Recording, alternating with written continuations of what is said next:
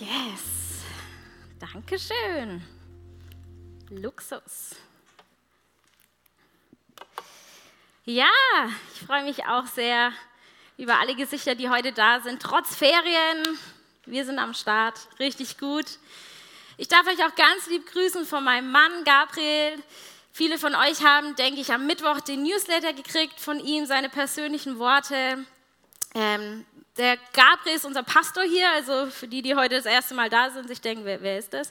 Um wen geht es hier? Pastor Gabriel, unser Pastor, aber eben auch mein Mann. Und er hat jetzt schon seit längerer Zeit einfach innere Prozesse, in denen er herausgefordert ist. Und viele von euch haben es gelesen, dass er jetzt für sich beschlossen hat oder wir auch als Ehepaar beschlossen haben, dass er sich echt nochmal richtig Pause nimmt von seinem Beruf als Pastor, weil unterm Strich ist es halt eben auch ein Beruf. Und natürlich war die Entscheidung für ihn nicht leicht, für uns. Aber wir sind so happy, dass er sie getroffen hat. Es ist jetzt auch schon zwei Wochen her äh, seitdem diese Entscheidung getroffen ist. Und ich kann euch echt sagen, es geht ihm den Umständen entsprechend echt gut. Äh, er lässt euch ganz, ganz lieb grüßen und ganz viele von euch haben ihn auch schon kontaktiert, haben Karten geschrieben, Briefe, Nachrichten. Wir kriegen echt jeden Tag, ich glaube, wir haben noch nie so viel Post gekriegt, jeden Tag Nachrichten und das ist so schön und das hilft ihm so sehr. Er ist gerade dabei, einfach seinen neuen Alltag neu zu gestalten mit neuen, aber auch alten Dingen und wird dabei auch ärztlich begleitet. Und ja, wir sind einfach super froh, dass es jetzt so ist. Wir wissen und glauben, dass Gott da seine Hände im Spiel hat, dass er dran ist. Danke auch für jedes Gebet, was ihr schon gesprochen habt. Und gleichzeitig, ähm, wie Gabriel es auch schon geschrieben hat, wissen wir auch so sehr, dass Gott seine Gemeinde baut und dass er weitergeht und dass er weiterhin natürlich äh, wirken wird, weil er braucht keine einzelnen Menschen, weil er ist Gott und er tut Gutes. Amen. Yes, so viel mal hierzu. Ihr seid herzlich eingeladen, zur Gemeindeversammlung zu kommen. Am 6. März, dort werden wir auch noch mal ein bisschen mehr in die Details gehen. Was bedeutet das jetzt? Wie werden die Aufgaben auch aufgefangen und so? Da möchten wir natürlich euch mit reinnehmen. Genau, heute, wie Henny schon gesagt hat, genügsames Leben, eine Jesus-Punkt-Predigtserie. Das ist unser Jahresmotto. Und wir werden über das ganze Jahr verteilt immer wieder Jesus-Punkt-Serien haben. Es ist heute auch der perfekte Moment, wo ihr euer schönes Mitschreibheft, oh, oh die Streber in der ersten Reihe, okay, äh, euer schönes Heftchen rausholen dürft.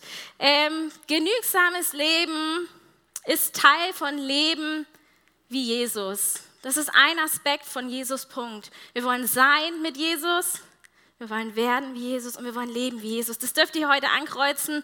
Ich habe mir sagen lassen, wenn ihr so ein Buch noch nicht gekriegt habt, warum auch immer, ihr könnt jetzt noch hintergehen. Es gibt noch ein paar und könnt euch noch eins holen, wenn ihr wollt. Und da natürlich gerne auch immer wieder und das ganze Jahr über reinschreiben. Warum wollen wir das? Leben wie Jesus. In 1. Johannes 2, Vers 6 heißt es, Wer also behauptet, mit Christus verbunden zu sein, soll auch so leben, wie Christus gelebt hat. Es geht um den Lebensstil. Und auch da geht es bei uns in dieser Predigtserie genügsames Leben und einem Lebensstil. Und ich kann echt euch nur empfehlen, schaut hier rein und nehmt auch vor allem die Workshops wahr, die wir anbieten. Warum? Weil das eine ist natürlich, was sich so zu überlegen und zu denken und zu denken, ja, es hört sich in der Theorie gut an, aber es ist was ganz anderes zu sagen, ich möchte wirklich, dass das praktisch in meinem Leben passiert. Und ich muss sagen, ich habe richtig Lust auf diese Serie. Das ist ein Thema, das uns auch als Leitung schon länger bewegt, die wir lange schon innerlich auch im Gebet vorbereitet haben, weil ich glaube, gerade in so einer Zeit wie jetzt, ist es so wichtig, dass wir uns darauf fokussieren, was die Bibel auch sagt über unser Leben, und wenn wir bereit sind, Jesus hineinzulassen in einzelne Bereiche in unser Leben, ganz praktisch, dann wird er da Ordnung schaffen. 1. Korinther 14, 33, den kennt ihr viele von euch. Da heißt es, denn Gott ist nicht ein Gott der Unordnung, sondern ein Gott des Friedens. Er liebt es, in unser Leben hineinzukommen, aufzuräumen und dort Frieden zu schaffen, wo Unfrieden ist. Und ich möchte dich fragen, ob du bereit dafür bist.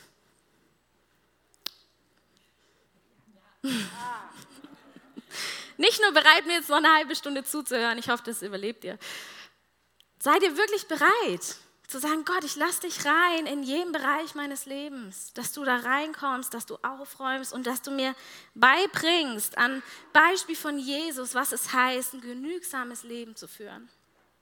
Ich möchte uns einfach noch segnen für diese Zeit und für die Predigt. Und wenn du das auch für dich, diese Entscheidung treffen möchtest, so ich möchte wirklich, dann mach das innerlich zu deinem Gebet, leg, was weiß ich, die Hand auf dein Herz oder streck sie aus und drück das Gott aus.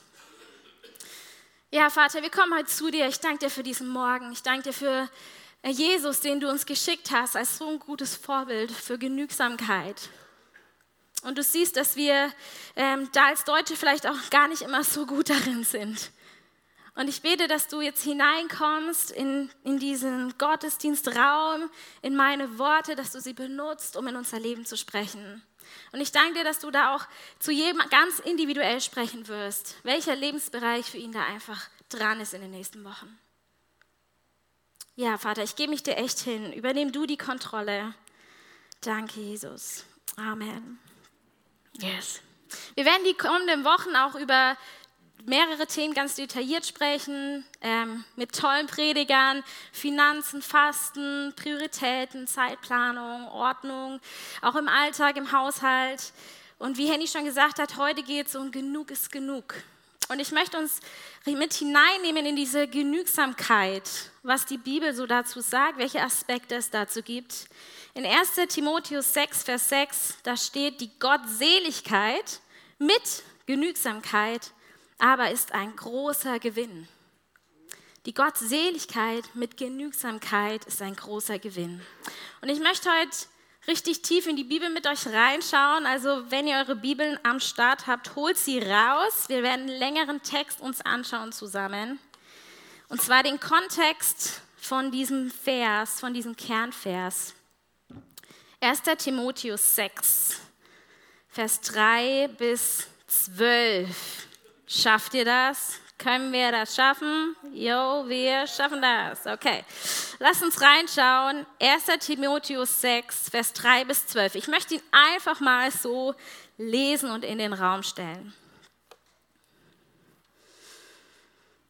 Wenn jemand anders lehrt und sich nicht zuwendet den gesunden Worten unseres Herrn Jesus Christus und der Lehre, die gemäß der Gottseligkeit ist, so ist er aufgeblasen und weiß nichts, sondern ist krank an Streitfragen und Wortgezänken.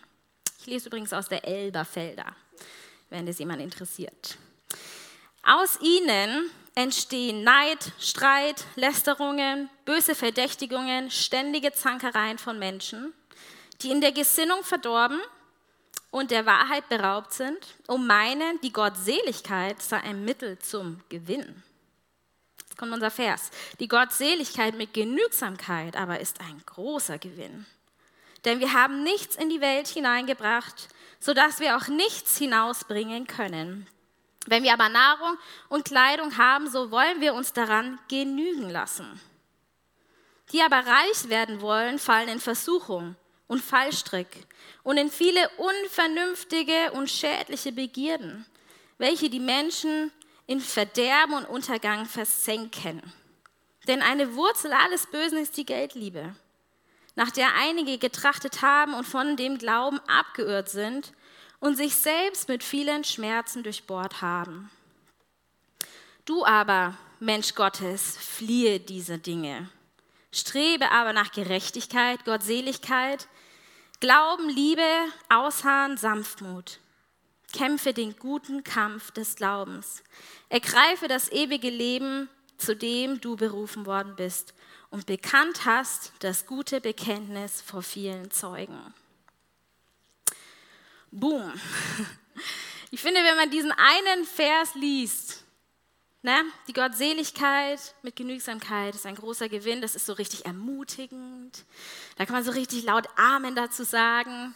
Wenn man sich den Kontext dazu anschaut, dann merkt man schon, okay, da fallen richtig krasse Worte. Da ist Dynamik drin. Da gibt es eine Spannung irgendwie zwischen einem richtigen und einem falschen. Und wenn wir uns so einen Bibeltext anschauen, müssen wir natürlich auch mal den ein bisschen einordnen und schauen, wie ist denn da der, der Hintergrund, der Zusammenhang.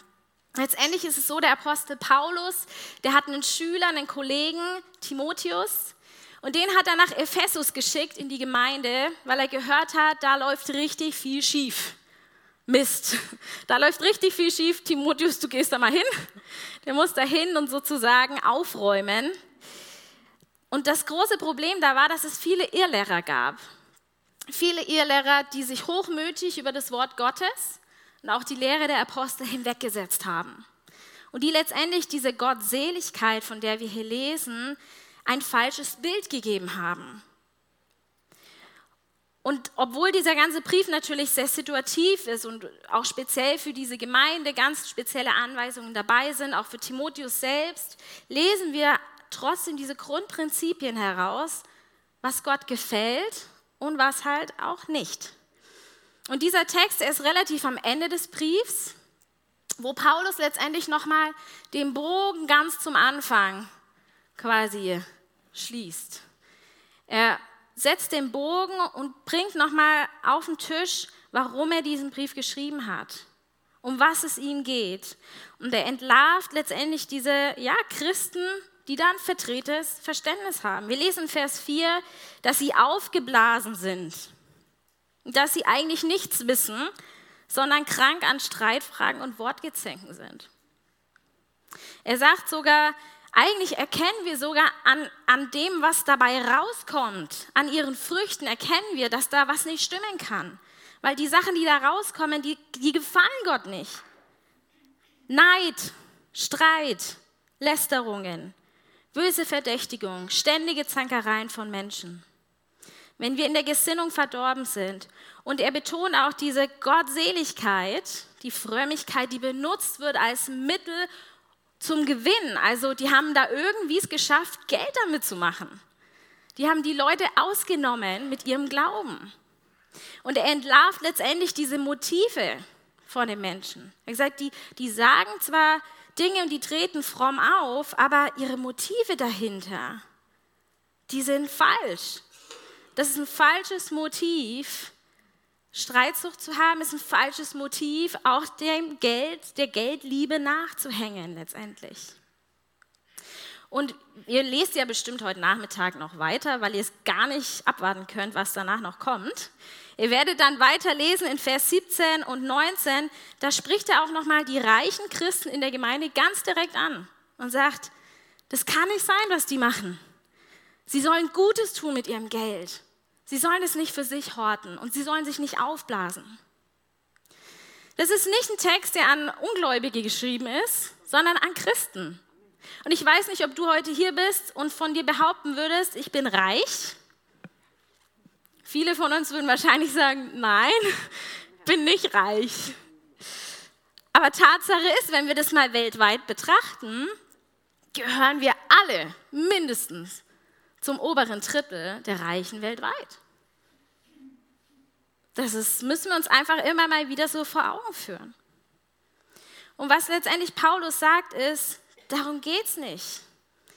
Was wirklich einen Gewinn bringt, und da kommen wir zu diesem Vers, ist die Gottseligkeit mit Genügsamkeit. Zwei wichtige Worte, lasst die einfach mal ein bisschen genauer anschauen. Gottseligkeit ist ja wirklich, es ist ja wirklich so ein Retro-Wort. Ich weiß nicht, oft, wie oft du das noch benutzt, dass du sagst, heute bin ich meiner Gottseligkeit gewachsen oder so. Letztendlich ist es gar nicht so schwer zu verstehen, ist halt die gute Elberfelder. Es ist ein anderes Wort für Frömmigkeit. Es ist ein anderes Wort für auch Gottesfurcht, für Ehrfurcht und auch für daran, ähm, sich an Gottes Gebote zu halten. Letztendlich ist es eine Zusammenfassung für ein Leben als Christ, anhand dieser gesunden Lehre. Das ist die wahre Gottseligkeit, wie wir sie hier in ähm, die Lehre in Vers 3 letztendlich lesen. Und es ist wichtig für uns zu verstehen, wenn wir uns der Genügsamkeit nähern, ist, dass die Grundlage für Genügsamkeit in Gottes Sinn ist letztendlich Gottseligkeit. Und da liegt eine gesunde Lehre drunter. Es hat natürlich was damit zu tun, dass ich für mich an Gott glaube, dass ich das für mich erkannt habe. Und ich weiß, viele von euch, die sind an dem Punkt und die folgen Jesus nach und die haben erkannt, hey, wenn ich Gott nachfolge, dann verändern sich Dinge in meinem Leben. Und die Dinge, die mir vielleicht auch von außen erzählt werden, was richtig ist, passen vielleicht gar nicht unbedingt hier damit dazu. Randy Alcorn, ein Pastor und Autor, hat es so ausgedrückt, die Sicht des Gläubigen auf die Realität sollte drastisch anders sein als die eines Ungläubigen. Wir sollten anders leben, weil wir es anders erkannt haben. Wir sollten anders leben, weil wir es anders erkannt haben. Und diese Gottseligkeit, von der wir hier lesen und zu der wir aufgerufen sind, zu einem authentischen Leben letztendlich mit Jesus, das ist mehr als was, was ich hier oben entschieden habe und wo ich sage, ja, dem stimme ich zu, sondern das ist letztendlich ein Lebensstil oder man könnte auch sagen, das ist letztendlich auch was, was wir üben müssen. An einer ähm, früheren Stelle, zwei Kapitel weiter vorne, in 1 Timotheus 4, da vergleicht Paulus letztendlich die Gottseligkeit tatsächlich mit, mit einer Übung und nimmt den Vergleich zu, zur leiblichen Übung, also zum Sport. Ich weiß nicht, ob du sagst, Sport ist mein Ding oder nicht. Ich werde dazu jetzt nichts sagen an dieser Stelle. Aber was ich weiß über Sport ist, nur weil ich im Kopf sage, ich finde es gut, heißt das noch lange nicht, dass es in meinem Leben was verändert. Und er nimmt diesen Vergleich und sagt, das ist was, was wir üben müssen. Das ist was, was wir trainieren müssen. Das ist auch was, was wir priorisieren müssen. Es hat was mit Prioritäten zu tun. Aber ich sage, ich, ich lasse dem Raum in meinem Leben und schaffe Räume, wo Gott hineinkommen kann, um aufzuräumen. Wo ich in der Gottseligkeit mit Genügsamkeit letztendlich wachsen darf. Und ich, ich weiß nicht, ob du an dem Punkt bist, dass du schon für dich entschieden hast, ich möchte Gott wirklich in jeden Lebensbereich reinlassen. Manchmal ist uns das vielleicht auch gar nicht so bewusst, dass er in manchen Lebensbereichen auch noch nicht drin ist. Weil ich glaube, das ist so ein bisschen Gottes Art. Wir können ja nicht alles auf einmal angehen. Das funktioniert überhaupt nicht in unserem Leben. Aber wir können ihn einladen und sagen, wo auch immer der Bereich ist, wo du hineinkommen möchtest, ich gebe dich mir hin, komm hinein. Und das ist das letztendlich, was wir mit, mit Gottseligkeit verstehen. Und wisst ihr, letzte Woche, da war ich äh, bei einem Infoabend von der Grundschule, weil mein Leon, fünfeinhalb Jahre, wird im äh, September in die Schule kommen. Hilfe. Und da, was macht man da so natürlich als Mama vom ersten Kind, das in die Schule kommt? Man geht natürlich zum Infoabend und sitzt drin und will alles verstehen. Und die haben das auch echt ganz nett gemacht und ja, haben sich Mühe gegeben. Was ich so faszinierend fand, war letztendlich, dass auch in mir dieses Schulsystem irgendwie wieder so aktiviert wurde. Ich bin jetzt zwölf Jahre lang nicht mehr in der Schule ich habe da ziemlich Abstand davon genommen und auf einmal zu checken, wie funktioniert das eigentlich nochmal? Wie denken die? Was, ne, wie ticken die? Und ich glaube tatsächlich, dass unsere Gesellschaft da ja einen ziemlich, ähm, sag ich mal, einseitigen Weg hat, der halt im Schulsystem so richtig rauskommt. Und ich weiß nicht genau, was du gelernt hast in der Schule oder nicht. Ich weiß nur, ähm, was ich auch nicht gelernt habe. Ich würde sagen, ich habe nicht gelernt, was es heißt, ein guter Mensch zu werden. Eine gute Ehefrau, eine gute Mutter, geschweige denn, was es heißt, Jesus nachzufolgen. Ich habe nicht mal gelernt, mich selber zu mögen in der Schule. Was ich gelernt habe, ist natürlich lesen, schreiben und so, keine Sorge. Das haben die auch gut gemacht. Aber was da ganz viel mitgeschwungen ist, war Du musst dich richtig anstrengen, damit du gut bist. Weil so, wie es gerade ist, bist du noch nicht gut genug. Ich weiß noch, wenn ich hier meine, von der 3 auf die 2 gekommen bin, soll ich nie vergessen, hat meine Lehrerin gesagt, das war schon gut und wenn du dich noch mehr anstrengst, kriegst du eine 1. Das war das, was mir zugesprochen wurde. Und warum das Mindset ist, naja, wenn du hier gut bist, dann hast du gute Leistungen, hast du gute Noten. Dann kannst du ein gutes, eine gute Ausbildung machen Obacht, pass gut auf, welchen Beruf du lernst. Es gibt nämlich auch nicht gute Berufe. Das sind die, die, wo man nicht genug Geld verdient. Ich weiß nicht, ob das nur bei mir so war, aber das war das, was mir beigebracht wurde. Hab gute Noten, mach ein gutes Studium, denk gut nach, welchen Beruf. Weil es ist wichtig, dass du mal Geld hast und dann kannst du dir ein Leben aufbauen, das gut ist. Haus, Klamotten, Urlaub, Luxusartikel, whatever. Und jetzt stehe ich hier mit Anfang 30 zusammen mit meiner Generation, die so aufgewachsen sind und wir stehen in einer Riesenkrise, weil es hat nicht funktioniert. Mist! Jetzt stehen wir hier und es ist Krieg, es ist Inflation und es ist äh, absolute Katastrophe mit den Zinsen und den Immobilien und wir stehen hier und sagen, hä? Das System hat gar nicht funktioniert.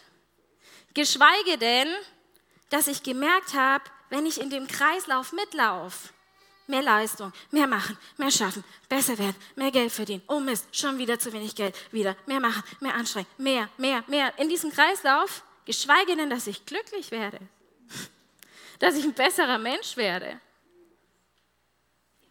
Und Gott sagt, das ist das, was wir uns heute sagen dürfen, genug ist genug. Gott sagt Hebräer 13, Vers 5. Lasst nicht die Geldgier euer Leben bestimmen. Gebt euch zufrieden mit dem, was ihr habt. Denn Gott selbst hat es versprochen. Ich habe dich nie vergessen und dich niemals im Stich gelassen. Matthäus 6, 25 sagt Jesus, sorgt euch nicht um euer Leben, was ihr essen und trinken werdet, auch nicht um, euer Le um eurem Leib, was ihr anziehen werdet. Ist nicht das Leben mehr als die Nahrung und der Leib mehr als die Kleidung? Oder wie es unser Bibelvers sagt hier, unsere Bibelstelle, 1. Timotheus 6, Vers 6 bis 10. Die Gottseligkeit mit Genügsamkeit aber ist ein großer Gewinn. Denn wir haben nichts in die Welt hineingebracht, sodass wir auch nichts hinausbringen können. Wenn wir aber Nahrung und Kleidung haben, so wollen wir uns daran genügen lassen.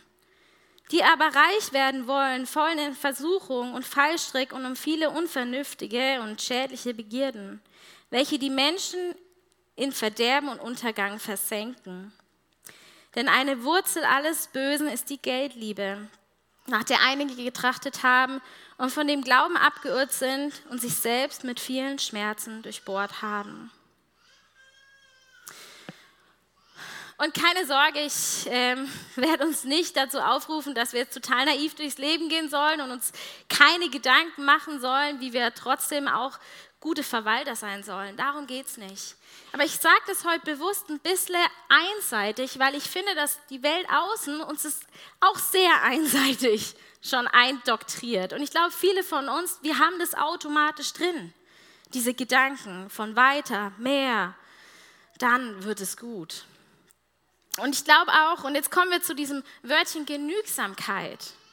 Auch wenn der Vers, dieser Bibeltext natürlich sehr auf, auf die Geldliebe ausspielt, wenn wir dieses Wörtchen uns anschauen im biblischen Kontext und was es noch bedeutet, dann geht es über diesen Bereich letztendlich vom Besitz hinaus. Das griechische Wort Autarkeia heißt eben Genügsamkeit, genügsames Auskommen oder ist auch ein Synonym für Zufriedenheit. Und ich glaube, wir wissen alle, dass wir in jedem Lebensbereich unseres Lebens Mangel erleiden können. Wir können uns einsam fühlen, wir können uns dumm fühlen, wir können uns überfordert fühlen, wir können uns ähm, ja, arm fühlen. Aber die Bibel ruft uns auch, wir können auch in jedem Lebensbereich in Genügsamkeit leben. Und es hat was mit einer anderen Perspektive zu tun. Es hat was mit Zufriedenheit zu tun. Zufrieden zu sein mit dem, was ich habe. Deswegen möchte ich euch vier Sachen mitgeben, was Genügsamkeit bedeutet. Und das erste ist für mich, Genügsamkeit ist Dankbarkeit. Das ist ein tiefes Verständnis davon, dass mein ganzes Leben und jeder Aspekt davon ein Geschenk von Gottes überfließender Gnade ist. Das ist ein Perspektivenwechsel, dass ich morgens aufwache und lebe. Und allein das kann mich in eine Dankbarkeit bringen. Das ganze Evangelium, errettet zu sein in Ewigkeit, unabhängig davon, wie es mir geht, das ist ein Perspektivenwechsel. Und durch diese Dankbarkeit komme ich in eine Genügsamkeit, in eine Zufriedenheit. Und wie es der Text sagt, wir sind nackt und unbedeutend gekommen und wir werden nackt und unbedeutend gehen. Und die Frage ist aber, ja, wie schaue ich darauf? Wie schaue ich auf mein Leben? Und das, die Sache ist die, dass all diese Dinge, die sind ja nicht schlecht. Gott sagt, natürlich dürfen wir Geld besitzen. Auch Paulus, er sagt nicht, sie sollen alles verkaufen und bettelarm sein. Aber die Frage ist, wie gehen wir damit um? Was, welche Priorität nimmt es in meinem Leben ein? Welchen, ne, welchen Standpunkt nimmt es ein? Vielleicht erinnert ihr euch an unsere Predigtserien vom Sommer, Refocus. Was ist so dein Götze? Was kann zu deinem Götzen werden? Was kann deine Nummer eins wegnehmen? Natürlich dürfen wir uns freuen an den Menschen, die Gott uns geschenkt hat. Wir dürfen uns freuen auch über unsere Intelligenz, über unseren Verstand, über unseren Job. Wir dürfen uns freuen über das Land, über das wir, in das wir hineingeboren sind, über unsere Gesundheit, natürlich. Aber die Frage ist eben nicht so sehr, sollte ein Christ dies und das haben? Ein Ehepartner, ein Fernseher, einen Garten, der viel Arbeit kostet. Sollte ein Christ es haben, ja oder nein? Sondern die Frage ist, für mich persönlich, möchte Gott, dass ich dies oder das in meinem Leben habe? Wenn ich berücksichtige, was es mich auch kostet. An meinen Ressourcen, an meiner Geld, aber auch an meiner Zeit, an meiner mentalen Kraft, an meiner Kapazität. Wenn ich das alles in, in die Waagschale lege, dann kann ich prüfen, brauche ich das wirklich oder kann ich mich auch damit genügen, wie es ist und sage Nein dazu. Deswegen der zweite Punkt, was Genügsamkeit noch ist, ist, Genügsamkeit ist für mich auch Einfachheit. Einfachheit, ein einfaches Leben. Jesus hat uns das vorgelebt. Er kam auf die Welt als Mensch in absolut ärmliche Verhältnisse, in den Dreck, in den Schmutz, in die Krippe. Er hat sich nie feiern lassen als großen König. Er hat nie darauf bestanden, all diesen Ruhm und Ehre zu kriegen. Es war ihm total egal, was die Menschen gedacht haben. Er war ein einfacher Sohn eines Handwerkers. Er war ein Wanderprediger, der die meiste Zeit auf dem Boden geschlafen hat. Das war Jesus. Er hat ein einfaches Leben gewählt. Und ich glaube, es hängt wirklich oft damit zusammen, was unsere Perspektive ist aufs Leben, auf unseren Status quo, dort, wo wir drin stehen. Und deswegen habe ich heute eine kleine Überraschung geplant. Und zwar darf ich die Lisa auf die Bühne witzen. Die Lisa war ähm, jetzt für die Chapel ähm, ein paar Wochen in Indien beim Missionsprojekt und ich habe sie gebeten, dass sie einfach ein bisschen erzählt von Indien, was du da gesehen hast. Yes. Ja, danke, Anni. Genau, ich, ich freue mich erstmal wieder hier zu sein. Äh, zwei Wochen nicht im Gottesdienst äh, zu sein, ist wirklich komisch für mich. Genau, aber wir durften, der Nico, Andreas und ich, äh, wir durften äh, mit unserem Verein Dynamis, für die, die es nicht wissen, Dynamis ist quasi der Missionsverein der Chapel, über den wir unterschiedliche äh, Projekte in äh, verschiedenen Ländern, unter anderem Indien, Uganda, Äthiopien, unterstützen und ähm, ja, auch persönlichen Kontakt einfach zu den Menschen und den Projekten haben. Und eins dieser oder zwei dieser Projekte sind eben in Indien. Das sind zwei Schulen, beziehungsweise ein Internat, eine Schule. Und genau, wir durften dort zwei Wochen mit den Menschen verbringen. Wir durften Beziehungen bauen, auch das erste Mal face-to-face -face miteinander sprechen. Und es war eine wirklich bewegende, bewegende Zeit. Vor allem für mich. Das war das erste Mal, dass ich in einem Land wie Indien sein durfte. Und es ist tatsächlich, es ist so anders als hier in Deutschland. Ihr könnt euch das, ähm, vielleicht die ein oder anderen, die gerne reisen, ihr könnt euch das vorstellen. Ähm, aber es öffnet dir einfach nochmal ganz neu die Augen, mhm. wie Leben auch aussehen kann. Wir sind oft in diesem europäischen, deutschen äh, Blick mit unseren Problemen, mit unseren Herausforderungen. Aber das, womit die Menschen dort in Indien zu kämpfen haben, sind einfach ganz andere Geschichten. Und genau, wir haben dieses eine Projekt äh, in Vichivada besucht, Little Lights heißt das. Dort werden äh, Kinder, die Waisen, Halbwaisen sind oder auch aus sehr ärmlichen Verhältnissen stammen, ähm, einfach aufgenommen, können dort kostenlos leben, bekommen eine Schulausbildung äh, bis hin zu einem ja, bis hin zu einer Ausbildung als Krankenschwester oder als ähm, ja, Labortechniker.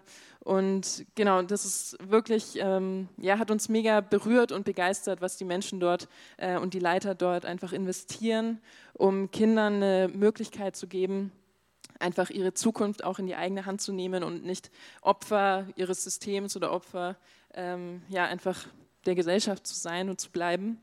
Und was uns da begegnet ist, war, wie Anni das jetzt auch schon gesagt hat in diesem Thema Genügsamkeit, war vor allem einfach Dankbarkeit für das Leben, was sie führen dürfen. Das sind Kinder, das müsst ihr euch vorstellen, die haben nichts. die haben äh, oft keine Familie, die haben keine, äh, keinen großen Schrank mit vielen Kleidern oder sonst irgendwas, sondern die leben wirklich von dem Allernötigsten. Und ähm, genau, ich habe euch eine Geschichte zum Beispiel mitgebracht vom Nadesh, der hat noch Eltern, aber die sind beide Tagelöhner. Und wir durften in sein Leben hineinschauen und wirklich auch das Pri Privateste und Persönlichste eigentlich sehen. Und das sind seine Dinge, die er besitzt. Und die passen tatsächlich einfach in eine kleine Metallbox. Das sind, ist eine Hose, ist ein T-Shirt, ist eine Bibel und ein bisschen Schreibzeug. Ähm, und mich hat es total berührt zu sehen, wie er, mit welchem Stolz er uns diese Sachen aber auch zeigt und was er einfach auch mit diesen Dingen verbindet. Und das heißt nicht, dass er keine Ambitionen hat, irgendwann mehr zu haben. Dafür geht er in die Schule, dafür lernt er hart, dafür ähm, studiert er ähm, und ja, möchte auch einfach seine Zukunft ähm, ja, oder sich, sich breiter aufstellen. Ähm, aber wenn, als wir mit ihm gesprochen haben, ist eins eben deutlich geworden, dass er einfach dankbar war. Und die zweite Sache, die uns so tief äh, bewegt hat, war, wie großzügig ähm, die Kids mit dem umgegangen sind, was sie einfach haben, von dem wenigen, was sie hatten. Ähm, wir waren auch in dem Mädchencamp. Es gibt ein Jungscamp und ein Mädchencamp. In dem Mädchencamp haben wir übernachtet und ich durfte ganz viel auch äh, persönliche Zeit mit den Mädels verbringen. Und was sie uns geschenkt haben, das ist echt verrückt. So, wir kommen mit unserem Überfluss, mit unseren schweren Koffern, vollgepackt mit allem, was wir irgendwie für zwei Wochen brauchen. Und äh, ich habe äh, Stifte geschenkt bekommen und Schokolade und Schmuck.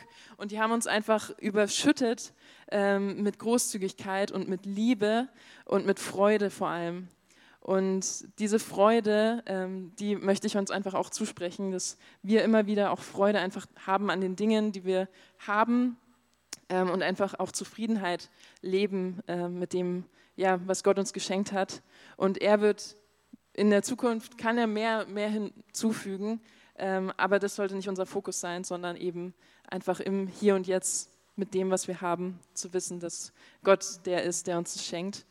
Und genau an dieser Stelle möchte ich euch auch einfach einladen. Ähm, wir als Dynamis-Verein, wir sind immer äh, offen, Menschen mitzunehmen. Wir werden dieses Jahr auch noch nach Uganda fliegen und werden dort einfach ähm, auch unsere anderen äh, Projekte kennenlernen. Das heißt, wenn du es auf dem Herzen hast, einfach mal in eine andere Kultur einzutauchen, Menschen kennenzulernen, die einen ganz anderen Lebensstil haben als wir ähm, und dich von Gott gebrauchen lassen möchtest, dann bist du ganz herzlich eingeladen, da auf uns zuzukommen, auf Andreas oder auf mich.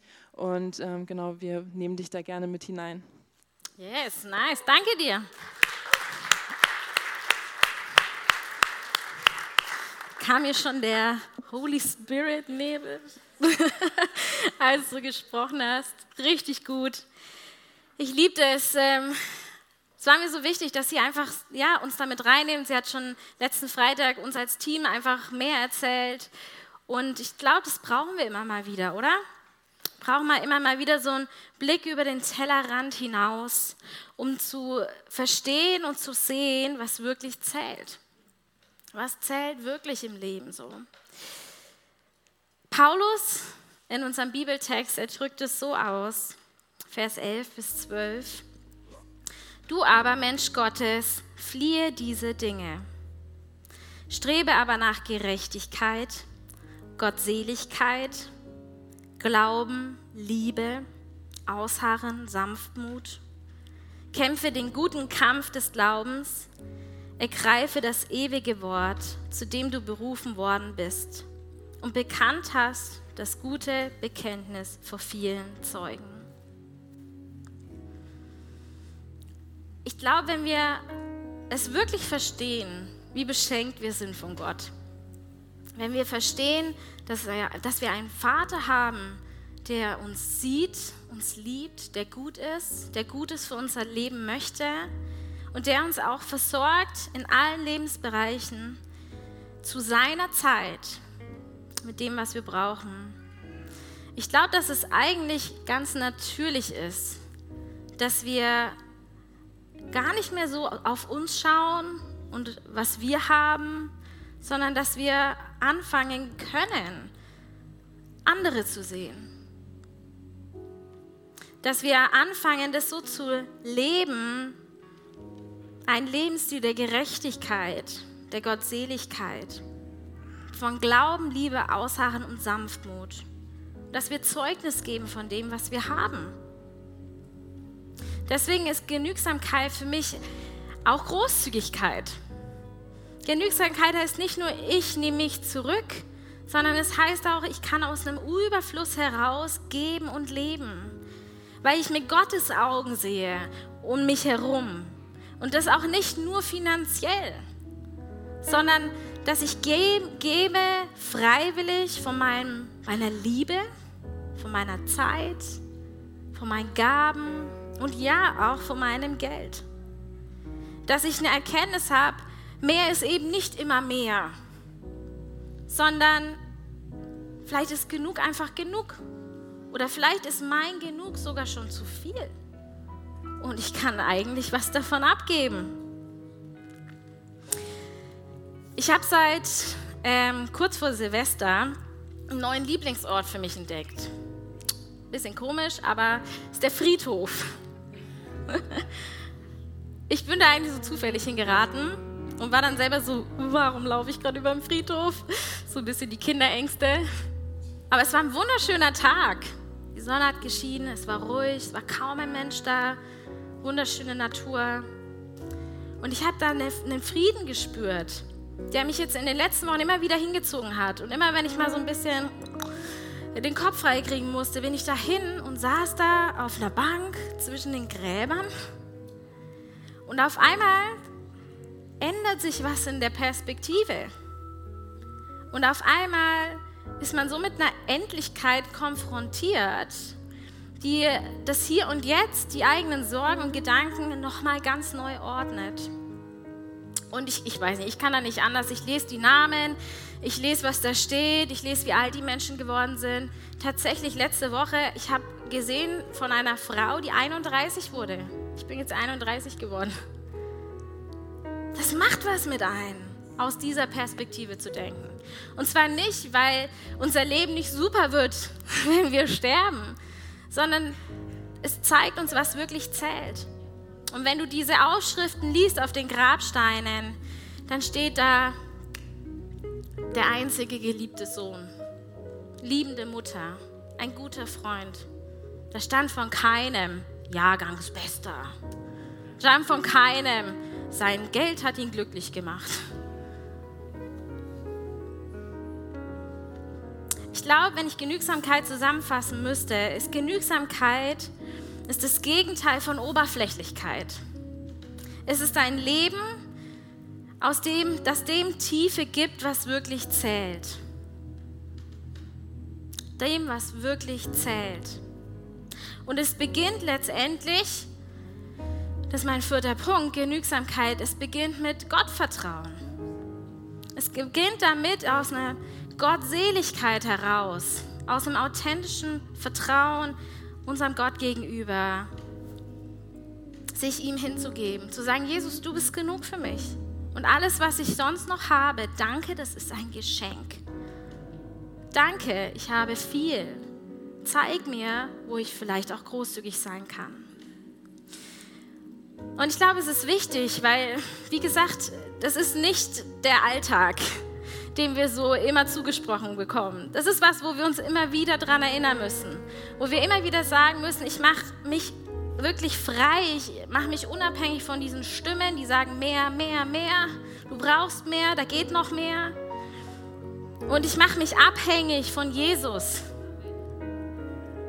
Und es ist so schön, weil Jesus hat uns eine ganz schöne Form gegeben, wo wir diese Abhängigkeit ihm ausdrücken können. Und das ist das Abendmahl. Und das wollen wir jetzt dann auch zusammen feiern. Und die Welcomer, die kommen vor und werden euch die Abendmahl-Cups verteilen. Und bevor wir dieses Abendmahl zusammen einnehmen, möchte ich euch und auch mir, jedem, einfach einen Moment geben der Stille, wo wir wirklich vor Gott kommen können und ihm das ausdrücken können. Und vielleicht hatte ich heute was angesprochen, ganz persönlich wo du gemerkt hast, ich habe da vielleicht wirklich eine falsche Perspektive. Und das passiert jedem von uns mal, ja? Falsche Perspektive aufs Leben, auf meine Prioritäten, auf das, was zählt, auf Besitz. Ich habe meine Zeiten vielleicht nicht weise eingesetzt, nicht so, wie es Gott gefällt. Ich habe vielleicht in mich selbst oder auch in die Systeme dieser Welt mehr Vertrauen gehabt, dass sie mich versorgen, als mein guter Vater, der mich versorgt. Dann möchte ich dich einladen, drück ihm neu dein Vertrauen aus. Und lad ihn ein, dass er auch in den nächsten Wochen wirklich ja, da in dir wirken darf und dir zeigen darf, in welche Themen er rein möchte.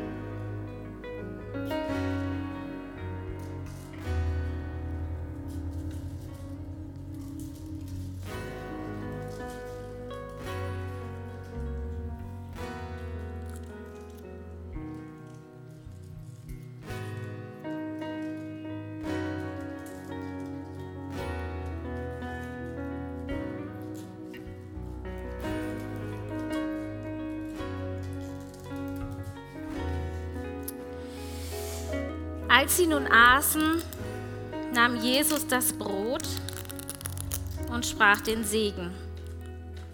Er brach es und gab es den Jüngern und sprach, nehmt, esst, das ist mein Leib. Ihr dürft es jetzt nehmen.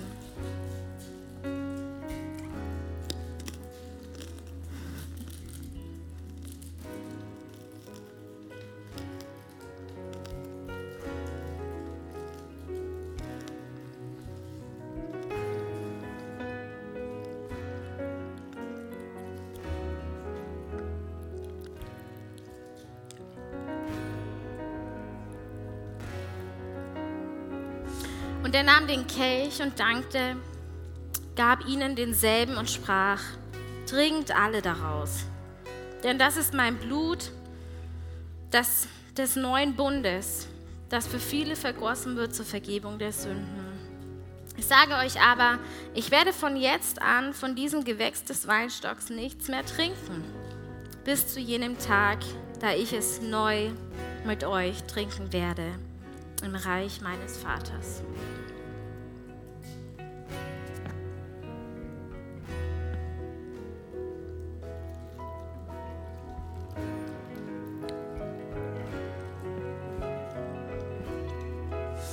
Vater, wir danken dir, dass du ein liebender Gott bist und deinen Sohn gegeben hast, Jesus. Dass wir in ihm alles haben. Und ich danke dir, dass wir zu dir kommen können, auch mit all unseren Sorgen und all den Themen, wo wir Versorgung brauchen. Und dass du es liebst, uns übernatürlich zu versorgen. In jedem Lebensbereich, den wir haben. Egal, ob wir es gerade schon sehen und erkennen oder noch nicht.